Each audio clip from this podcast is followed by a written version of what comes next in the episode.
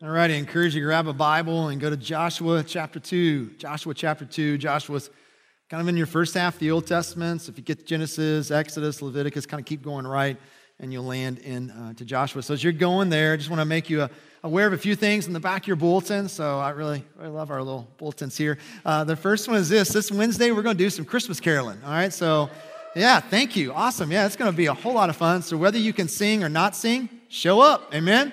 Uh, so we're going to meet here at the church and divide up, and we're going to kind of bless this neighborhood, hopefully, bless the neighborhood uh, with our singing of some Christmas carols. So it'll be a good time. So come this Wednesday. I'm not sure what time it is. Uh, here is, 6.30. There it is on your little back of your bulletin. As well as you got a little insert in your bulletin. We got next Sunday, Kids Choir and Cocoa. It's just a great, great time for us to have our children in the first half of our service. Uh, they'll be singing some songs with us. They've been practicing those during the kids' assembly. And so if you've got a kid in that age range, and I think it's on this little handout, I want to say K through fifth, but I could be wrong there. So don't take do this. Don't listen to me. Do this right here. All right. Uh, if you can go register, that would be really helpful for us in planning because we do kind of something in between services, kind of ob- you know occupy their time and, and give them some blessings. So if you can register your kids, uh, that would be a huge uh, blessing. And one last thing, just for Christmas Eve. So that's December uh, 24th. Obviously, that's kind of dumb, right? To say that, like you knew that. It's Sunday, is what I meant to say, Sunday this year. And so we'll do our normal two services, 9 and 11, and then we'll come back together as a whole family and do kind of a, a family candlelight service at 6 p.m. And so we'll have limited childcare in the 9 and 11. I think it's up to age four, and then we'll have no childcare during the 6 o'clock service. Uh, it'll be a family worship. We'll have a lot of fun. It'll be loud and that's all good because we, we love kids here. Amen? So we'll have a good time. And I promise I'll keep things short and won't make your kids be bored with me talking too much. All right? So, all right. Yeah, I know it's a weird passage to open up during Christmas, but I'll make some connections here in just a second. All right? So stand with me in honor of reading God's word.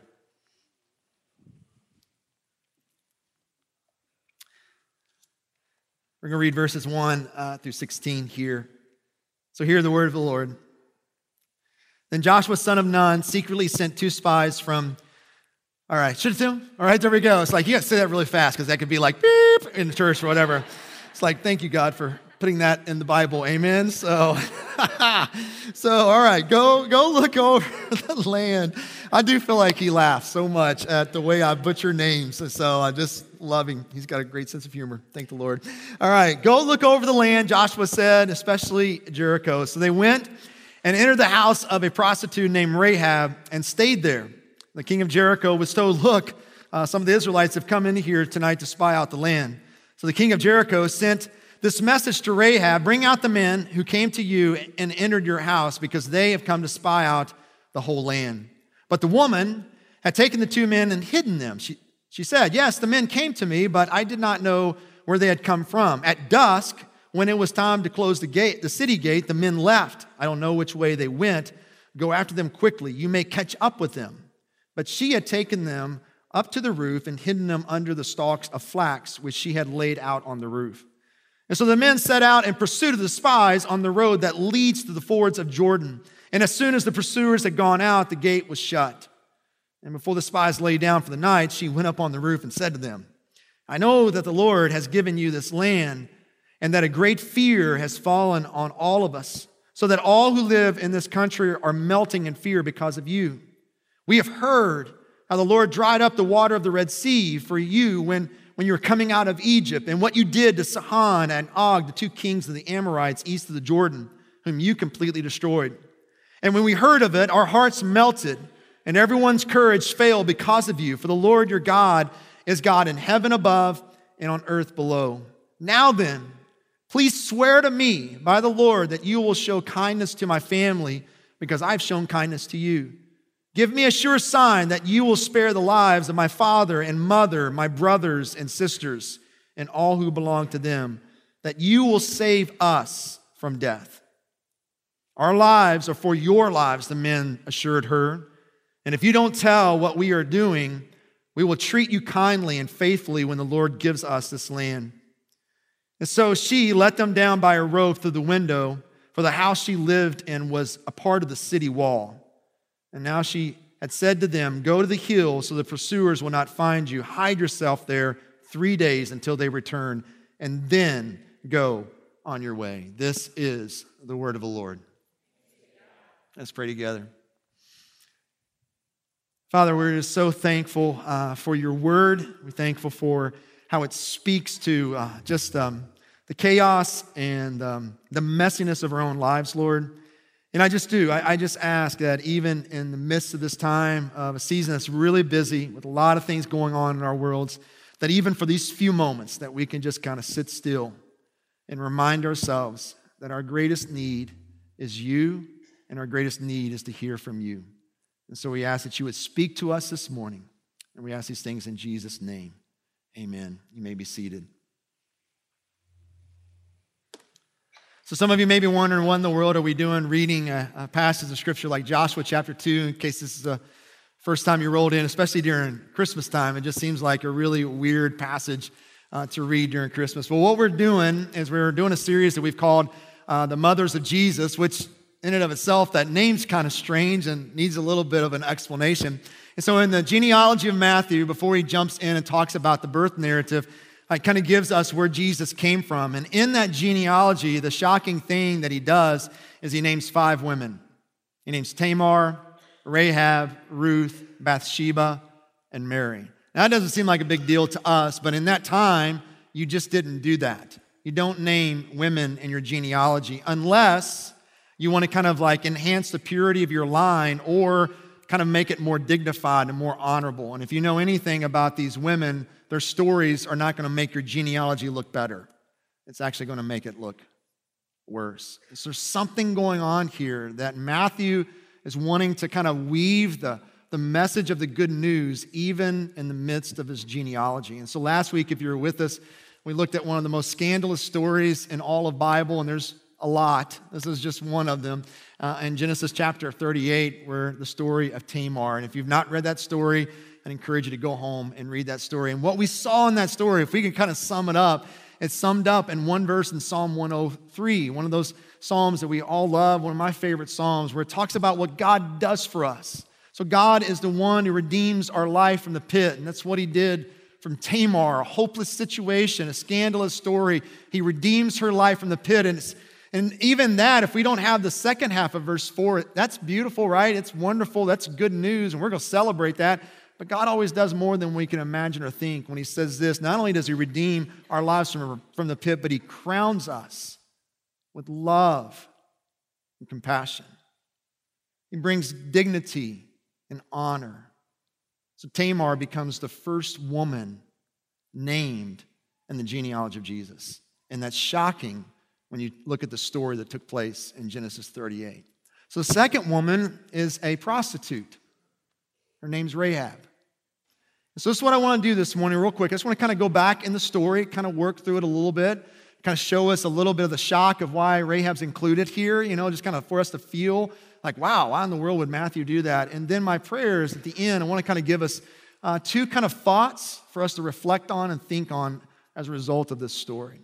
So yeah, I get it. We kind of jump in the middle here. So like, what is what's going on here? So kind of a quick catch me up of what's going on in this context is the nation of Israel has been rescued by God out of the land of Egypt. All right, so they're rescued from slavery. They've spent 40 years kind of wandering in the desert because of their rebellion that they did against God. A whole generation has died off, and a new generation has been raised up. And so Moses has died, and now Joshua is the leader. And what is happening here is the nation of Israel is getting ready to occupy the land that God has promised them all the way back in Genesis chapter 12 when God made this promise to Abraham that they're going to occupy and own this land, this land of Canaan. So they're getting ready to step in and do that. This is kind of a fulfillment that they've been longing for and praying for. And so what we see here in verse one is that that um, you know Joshua kind of designates a couple of spies and it says to go look over the land, he said, especially in Jericho. And the reason why he says especially in Jericho is because that's the first city they're going to encounter when they roll into this promised land here. And so they went and entered the house of a prostitute named Rahab and they stayed there. And so we see also in verse 2 that these spies weren't really good spies. Were they? Were they? Like, they must have missed the course on what it means to be a spy. To be a spy means you don't get detected. And so we see in verse 2 they roll in here, and the king of Jericho he finds out, hey, hey, look, some of the Israelites have come here tonight to spy out the land. So they didn't do a really good job. They flunked spyology, I guess. Thanks for laughing a little bit. Not too much there, but that's okay. So, but the, the beautiful thing in, in this is that somehow, by God's providence, we kind of know that. They don't know this. They landed in the house of a prostitute named Rahab. We don't know how they got there. We don't know why they got there. They don't know why this house, but they landed in a house of a prostitute. Her name was Rahab. And so Rahab did not give them in. She actually hid them on top of her roof, even though the king sent a couple guys, hey, bring them out. No, no, she hid them. And so even in these first couple of verses, we learn a little bit about Rahab. And one of the, the big things that kind of jump off the page here as you read about Rahab's story is that Rahab is an outsider, an outsider three times over. And so we see that she's an outsider by her gender. So she's a woman. And so, yeah, we've, we've made a lot of strides when it comes to women in our culture, but man, we've got a long way to go, especially within the church. Some of you women here probably feel dismissed, disregarded, downplayed, sometimes even felt like the, the weaker vessel and don't feel like an equal image bearer of God. So you can imagine that feeling and multiplying that by thousands, and that's what you roll in as far as women in this society. They were, they were viewed more as a piece of property that men could use and do whatever they wanted to with. And they have a lot of rights. They weren't even allowed to go into court and testify because their testimony couldn't be trusted. So she's an outsider because of her gender. She's a woman. Not only that, she's an outsider like because of her race. She's a Canaanite. And so, yes, she is the first instance in the Bible where we have someone who's a Gentile that converts, but you got to remember, she's still seen as unclean. She's still seen as an outsider, that even when they build the temple eventually, people from her race could not enter into the temple. They couldn't even go to church, quote unquote. That there was a special court where the Gentiles, the unclean people, could hang out and be a part of it. And so she was not only an outsider by her gender, by being a woman, she's an outsider by her race. She's a Canaanite. And she's also an outsider because of her morals. She's a, a prostitute. So there's two reasons why people were prostitutes in that time. You know, they were a cultic prostitute where they were part of the worship, the temple worship, to where the men would come and have sex with prostitutes there in order to kind of get the favor of the gods in that time. So that's one way there was prostitution. Another way was basically you're a prostitute for survival. And that's what we have with Rahab. Like the only way that she could pay the bills, quote unquote, is for men to pay her to sleep with them. So look, like, I don't know a whole lot about prostitute as a profession, but I think most of us in this room can say this it's not a real proud occupation, isn't it? It's not something you go home and, and brag about or you're really proud about that, hey, wow, you know, I'm a prostitute. This is what I do for a living. There's a whole lot of shame, deep shame. And in that shame, I think, carries a story, a story that probably Rahab heard over and over. You're an outsider. You're not wanted. You're damaged good. Nobody loves you. That's how Rahab feels. I mean, even, I know we've got a little humming going on here, so if that really weirds you out, sometimes you got to acknowledge what you're hearing so that everybody kind of like, I wonder if he knows that. Yeah, I, I hear the little humming. We got a, a awesome organ, which I'm so stinking excited about. So I don't know if that's the humming coming through or not, but if you, it might just be special effects for my sermon. Amen? So hopefully it moves you really well. So here's kind of catch up where I'm at. So, and we love Elliot. There's a little humming coming through. Not now, not anymore. I know, that's okay. If I hear it, I'll yell for you. All right? You're good. Thank you, Elliot. Love you, man. So, all right. Kind of bring it in, right? So, so not only do we see her feeling this outsider because of her gender, her race, as well as the morality that's in her life, even the physical placement of her home, right? Her home is built into the wall of Jericho. The boundary that marks the outside and the inside, hers is right there. So, I mean, even in her own city, I mean, just her physical placement of her home reminds her of how much she's an outsider. Look, I, I mention that or just say that, and, and, and part of that is just so that we can kind of resonate a little bit with her story. Yeah, definitely, not all of us in this room can exactly resonate with what she's feeling, but most of us here know what it feels like to not fit in to be at a place where you don't feel like you belong, to be sort of an outsider. Some of you feel that way with your family, which is really hard, right? Because the one place that you want to belong and feel a part of is the one place that you feel most like a, an outsider, almost like a, a foreigner. And it kind of like heightens itself during the holiday seasons when you're gathering with family. You're just reminded, man, I don't fit here. Some of you feel like that with your work, with your school. If you're a junior high or a high school in this room and you're trying to follow Jesus, that's a really, really tough place. You feel like you're all alone, that there's nobody else who cares.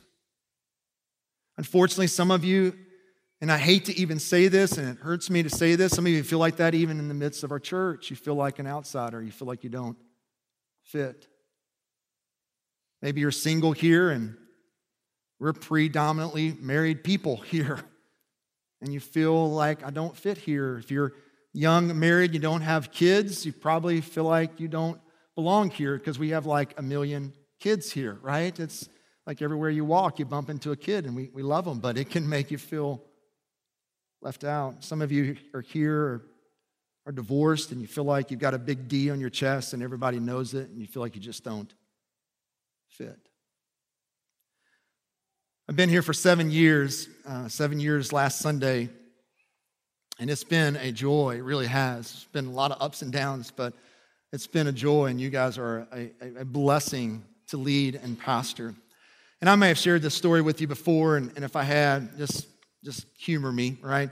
Um, some of you, this will probably be new for you. But when I first started here, guys, I mean, I tell you, I, I was the first guy from the outside to be hired on at Sojourn Community Church. And so, like, I felt like an outsider. Like, it's, I came on, I, I left the staff where I was one of the youngest, and I stepped into a staff of 40 plus, and I'm one of the oldest, oldest.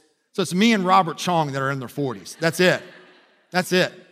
So it, like, I just, just felt like I didn't fit. I wasn't much of a, a hipster. I couldn't grow a beard for crying out loud. I didn't wear cool glasses.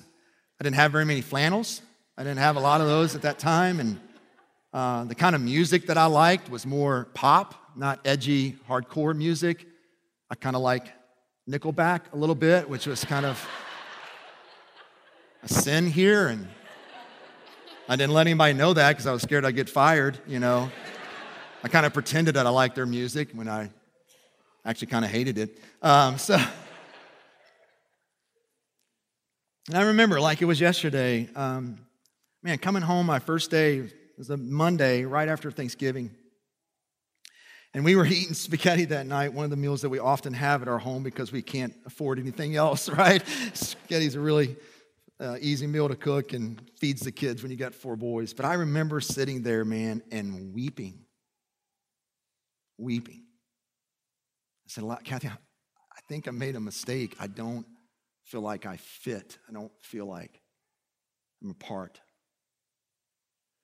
Look, I share that just not to kind of connect with Rahab, because Rahab feels it probably immensely more than whatever I felt. But all of us in this room get this, right? There's been places and moments and seasons where you feel like an outsider. And just like Rahab, she wants something different, doesn't she? She, she wants a way out. She wants to know is there, is there a place where I can, I can be fully known and be loved? Is there a place where I can belong? Is there a place where even because of my occupation, I'm not going to be rejected, but actually received and accepted? And everything changes for Rahab. It does. And you're, you're, you're kind of like, okay, well, then how? Like, what, what happens here for Rahab. And, and one of the questions you even ask as you're kind of reading through the story is why in the world would Rahab help these two guys? Why?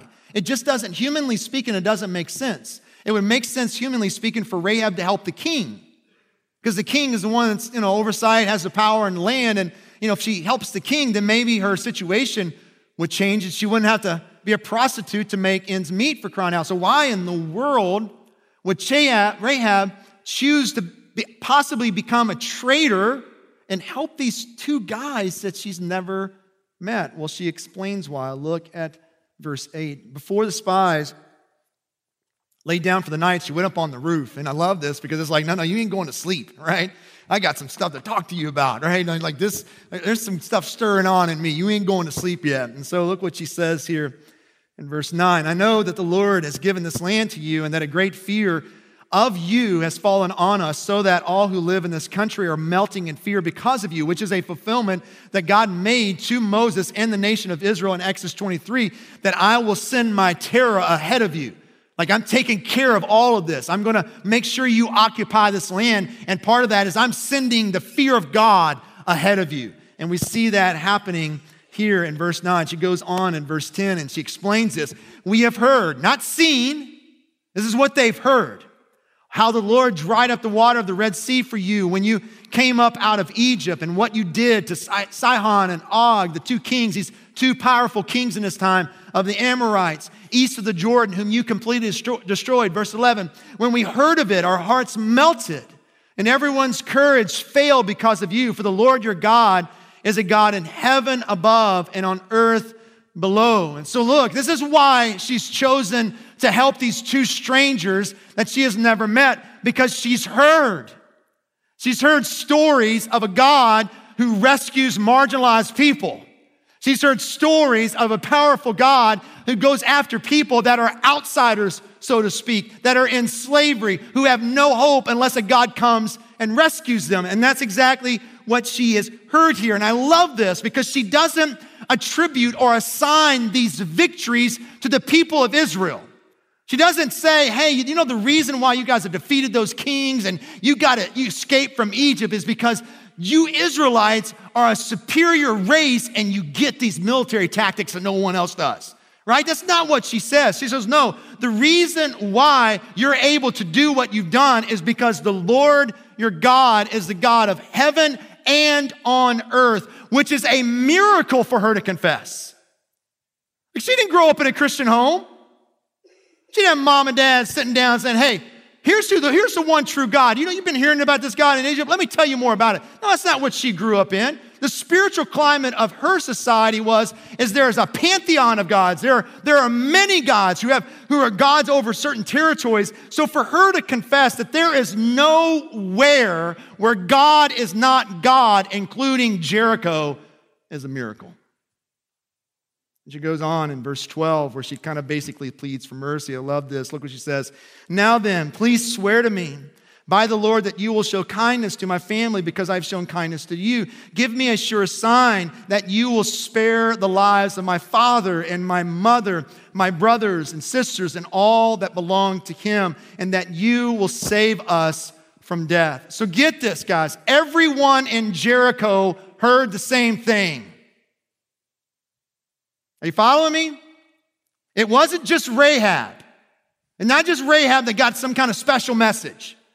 Everyone heard the same thing. You can do one of two response fear or faith. And what does Rahab do? The little that she knows about God, she knows I'm going to side with him and I'm going to risk it all and put my entire life and my family's life at the mercy of God.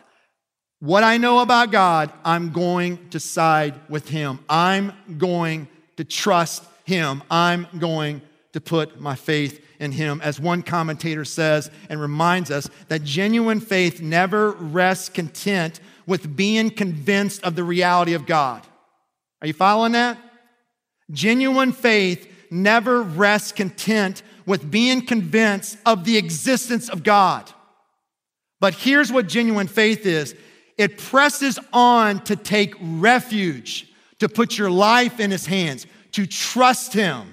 That's exactly what Rahab did here. With the little knowledge that she heard about God, she's going, I'm going to side with him.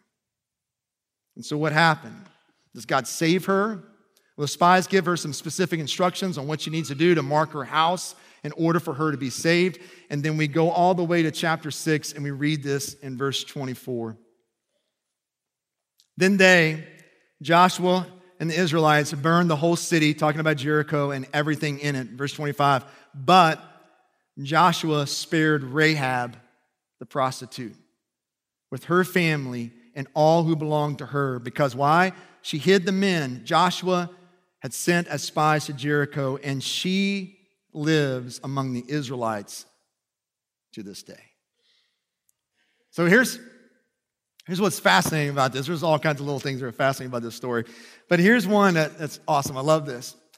So, so Joshua sends two spies into the land of Jericho, kind of scope it out.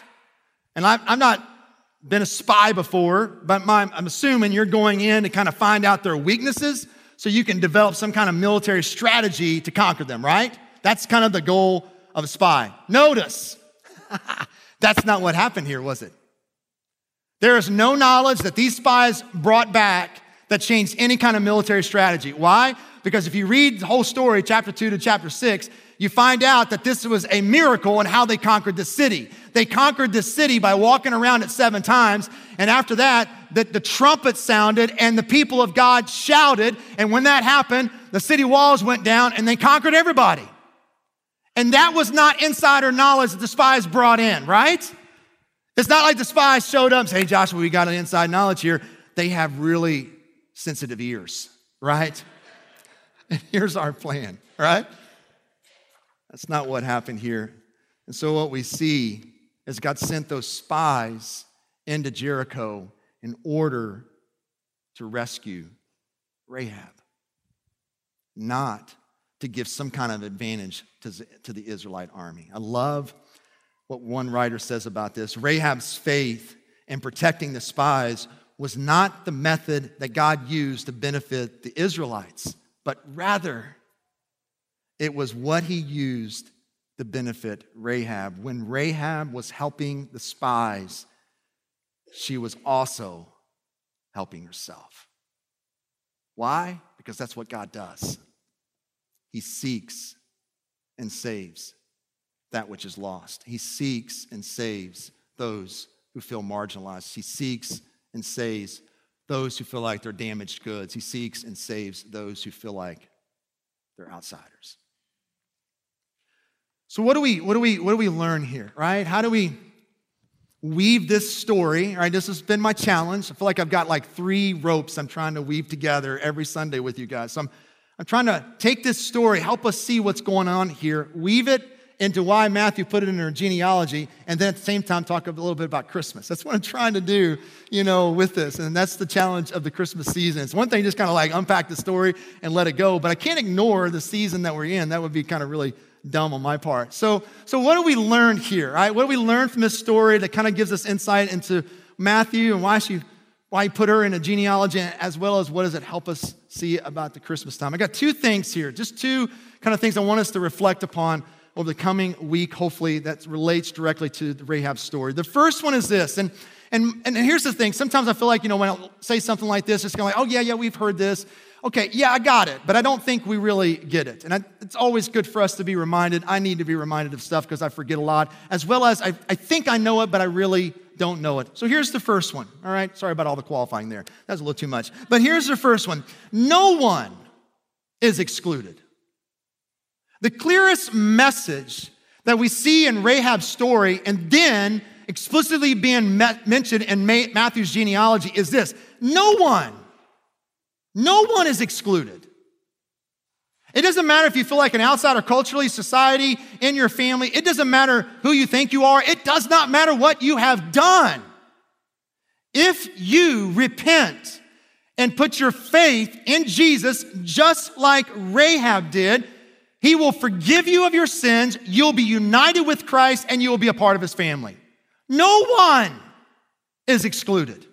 It does not matter what you have done or what you will do. When Jesus says it is finished, it means it is finished. All your sins have been paid for, past, present, and future. No one, no one is excluded. There was a, in the Old Testament time, there was this kind of concept called ceremonial uncleanness. All right, now sounds really weird and strange, but we see hints of this even in certain religions. But in the Old Testament time, and basically, what this is, is that if you wanted to remain holy, acceptable, clean, good, then there were certain things that you stayed away from that were kind of unclean and unholy. They were kind of even, even looked at as contagious. And so if you got around them or t- touched them, then their unholy, unholiness would come on you. Their uncleanness would come on you and make you damaged, unclean, that kind of stuff. And that's why there's all kinds of laws in Leviticus that define what is clean and unclean. And then if you get contaminated, so to speak, then this is what you got to do to make yourself clean again. Now, the beautiful thing of this is that when Jesus shows up on the scene, he turns all that around. When he shows up on the scene, listen what happens here. Now, Jesus, his holiness and goodness cannot be con- contaminated by contact with us who are unclean and sinful and unholy. So I'll say it again. Jesus' holiness and goodness cannot be contaminated by contact with us who are unclean. But rather, this is what's beautiful, his holiness infects us by our contact with him. His cleanness, His wholeness, His holiness affects, infects us by our contact with Him. And all that simply means is this, is no matter where you are, what you have done, regardless of any of that, you can be made clean and whole and holy by your contact with Jesus. And better yet, you can feel holy, clean, and pure by your contact, your receiving of Jesus. Isn't that what Isaiah is prophesying in Isaiah 1, verse 18? When he says this Come now, let us reason together. This is a rebellious people here he's talking to. Come now, let us reason together, says the Lord. Though your sins are like scarlet, Though your sins are like scarlet, they shall be what? As white as snow. Though they are red, like as crimson, what, what are they going to be? They're going to be like wool. Like no one is excluded. There is nothing that you can do that will exclude you from the family of Jesus. Repent and believe. That's it. Now, good. Look, I, that's not just a message for those who are not Christians. I think it's a message for us as Christians also, because we, or okay, I, I'm not projecting on you, right? I, and I would say we, have a tendency to exclude. We have a tendency to edit out. We have a tendency to say, wow, they're too far gone. So so Jesus said, no, no, no, no, no, no no one's too far gone. Jesus doesn't edit anyone out. There's always hope. But we have a tendency to exclude, to edit, to say, wow, there's no way. Christmas time is supposed to be marked by, by peace and joy, right?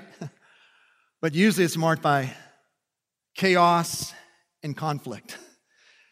And most of the time, what's at the center of that is family isn't it? I get most of you in this room, or some of you in this room, have amazing families. You're looking forward to the holidays, can't wait to get with them. It's a big celebration. It's like a Norman Rockwell painting or whatever. Everything's just beautiful and awesome. I get that. And, and thank God for you. Some of us are a little jealous and envious of you right now. Um, and God's been really good and gracious to you. Not that He's not been good and gracious to all of us, but there's been a special favor on you some reason. Okay, moving on, all right? But for a lot of us in this room, a lot of us in this room, that's not the case for us, is it?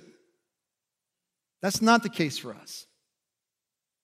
And actually, thinking about family brings a lot of anxiety for you, a lot of stress for you. It's actually the one place where you, there's a lot of conflict and chaos that goes on in your home. And some of us in this room, we kind of plan our um, Christmas with our extended family, kind of like a, uh, Navy SEALs plan an operation into enemy territory, right? It's like we're leaving. We're leaving here at 0800, honey. We're going to roll in there. And here's the plan we're getting presents, doing that really quick, eating lunch, and then we're making our escape, right? So, and we have signals. Right? We have signals of like, help me, right? Or signals like, let's go, right? Maybe you don't, but I do sometimes. Um, and the reason why we do this is like we, we we just want to avoid the drama. We want to avoid the chaos. We want to avoid the mess. It, it brings back too much pain and difficulty in our life. And if there's one thing that we learn through just examining a little bit of Matthew's genealogy here is this is that God goes out of his way to include and not just to include but to listen listen but to pick some of the most scandalous people to be a part of his family. Tamar and Rahab, the prostitute. So look, I'm I'm not trying to minimize in any way the pain that your family may have caused you. And I'm not trying to like say, hey, if you just sit down with them and have a peppermint mocha, that all the dysfunction in your family will be gone, right? I'm not, like, I get it, man. It's way, way deeper and way bigger than that. But here's what I am saying I'm just asking us to not write them off. I'm just asking us not to say they're too far gone. I'm asking us not to exclude them. But maybe this Christmas, you can step in and be present like you've never been. Because in some way, God is using your presence in that home to show something about the beauty of Jesus Christ. And be prayerful. I said, God, you, you know my family. You put me in there, right? Help me. Help me. No one is excluded. Second one is this um, yeah, I feel like I got to qualify this one, but that's okay. I'll qualify after I say it. So, God is not ashamed of you. God is not ashamed of you. And this is this is where I'm kind of going with this. Um, I, I think most of us in this room would say, yeah, we, we, we get the idea that God loves us, that God wants to redeem us, make us new. We get the idea that He wants to save us, and we're all for that. Like, I'm not saying that's bad, all right? That's a good thing. We're all, we're all about that. But I think there's a part of us that if we're kind of being honest, we, we, we want to be loved, we want to be accepted, but we also want to be liked. And I know it sounds really middle schoolish, right? I get that. That sounds, man, and I got a middle schooler, and I don't mean that like as a, you know, disregard to them. If you're a middle schooler in here, I love you. Uh, but, but it just seems immature, like we, we would move beyond wanting to be liked, right? But there's, there's something in all of us that we, we not only want to be loved, we want to be liked, we, we want to be enjoyed. Like we want our presence to bring joy to someone. And we want our presence to where, well, I like being with you. And if if we kind of lay the cards on the table, like some of us in this room would say, man, there's stuff that I've done in my life that I'm really ashamed of. Like it's like it's even hard for you to, to even bring that to even some of the closest friends you have or even your spouse. Like you're, you're so ashamed of this that to bring that out in the open, you feel like, man, they would reject me. They would kind of like put their stiff arm up. And if they didn't do that, they probably would no longer like me. And if that's how you feel with possibly with some of your friends, some of us in this room probably feel the same way with Jesus Christ. That, yeah, we get he loves me, that he accepts me, but man, he knows me in full, and there's probably a little bit in Jesus that goes, ah, that's kind of nasty. I love you, but I'm really ashamed of you because you did this. You thought this. And I love this story of Rahab because if you go home and you look up all the occurrences of Rahab, this the name Rahab, the number of times, I think it's like four times in the Bible, every one of them except one, she's referred to as the prostitute. Rahab, the prostitute. Do you know the one place where she's not referred to that? The genealogy of Jesus. I may be speculating a little bit here, but I think that's on purpose. I think that's intentional because in Jesus Christ, Rahab is not a prostitute. That's not her identity anymore. She's a, she's a daughter of King Jesus, she's a sister of King Jesus. And Jesus is proud of her.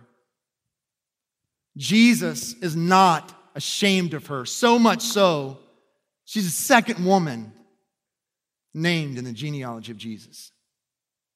And just in case you think I'm off my rocker, listen to what Hebrews 2 says. So now Jesus and the ones he makes holy had the same Father, and that is why Jesus is not ashamed. He's saying that to you. If you're in Christ, you may feel shame and you may feel like he should be ashamed of you. He's not. He's not. He's not ashamed of you. Not ashamed to call them his brothers and his sisters. I love what Martin Luther says about this passage as well as the genealogy of Matthew when he says this Christ is the kind of person who's not ashamed of sinners. In fact, he even puts them in his family tree. God is not ashamed of you. So let me ask you like when you when you go to bed and you lay down, it's usually the, the place where most of us are the calmest and the stillest. And it's usually the place where we start hearing things, not crazy stuff. You know what I'm saying? Like you do, you start talking to yourself and you hear stuff. And my question is this what is, what, what's the story you're saying about you? What do you hear about you when you go to bed? Better yet, what do you believe God's posture is toward you? Is he just tolerating you? You feel like, ah, I got to love her because I'm God. I'm God. I've got to be loving, right? Is that what you think? That's not the case. If you're in Christ, He's proud of you. Jeremiah tells us that Zechariah does. He sings over you. That's beautiful. Think about. He sings over you. When we were in Colorado a couple summers ago, we went to this church. It was the craziest church I've ever been to in my entire life. Some of you guys have heard this story. This whole story in and of itself, but there's a little piece in there. This is how crazy it was. Literally, guys, we got up and danced there in the middle of the service. So you talk about being awkward. Like, dude, that was, they didn't have a lot of visitors at church. I think it was their first ones that they've had in years. And part of that's because you do a dance in the middle of service. So we, we, we looked really weird. But then we tried to be serious, try not to laugh. Man, I was just going, what in the world? This is the craziest church I've been a part of in my life. But here's, and I'm pretty sure this is what I think one of the things he was teaching on something about parenting, and he said something like this. He said, Don't ever tell your kids that you're proud of them. Because if you tell them you're proud of them, then that produces pride in their life, and pride is a sin against God. I walked out there thinking, man, that's the dumbest thing I've ever heard in my stinking life, right? I'm sure some of you guys think the same thing when you walk out of here and you hear something I say. It's like the dumbest thing that I've ever heard Lisle say, but I said it, man. Just said, that is the dumbest thing ever. It is absolutely just crazy for him to say that. Because I would argue that's what your kids need. They need a mom and dad who knows their kids fully, right? And looks at them, whether they're did something great or did something horrible, right? This unconditional, I am proud of you. Look, I'm just telling you what, that heals a lot of wounds. And it brings a lot of change. You think about that on a level of your heavenly Father, right? Knows you fully. He knows what you're going to do tomorrow, next week. He knows the sin you're going to commit. Like, He knows it. And in Christ, He looks at you, man. I'm telling you, He looks at you and He's proud of you. He enjoys you. He is not ashamed. Let's pray.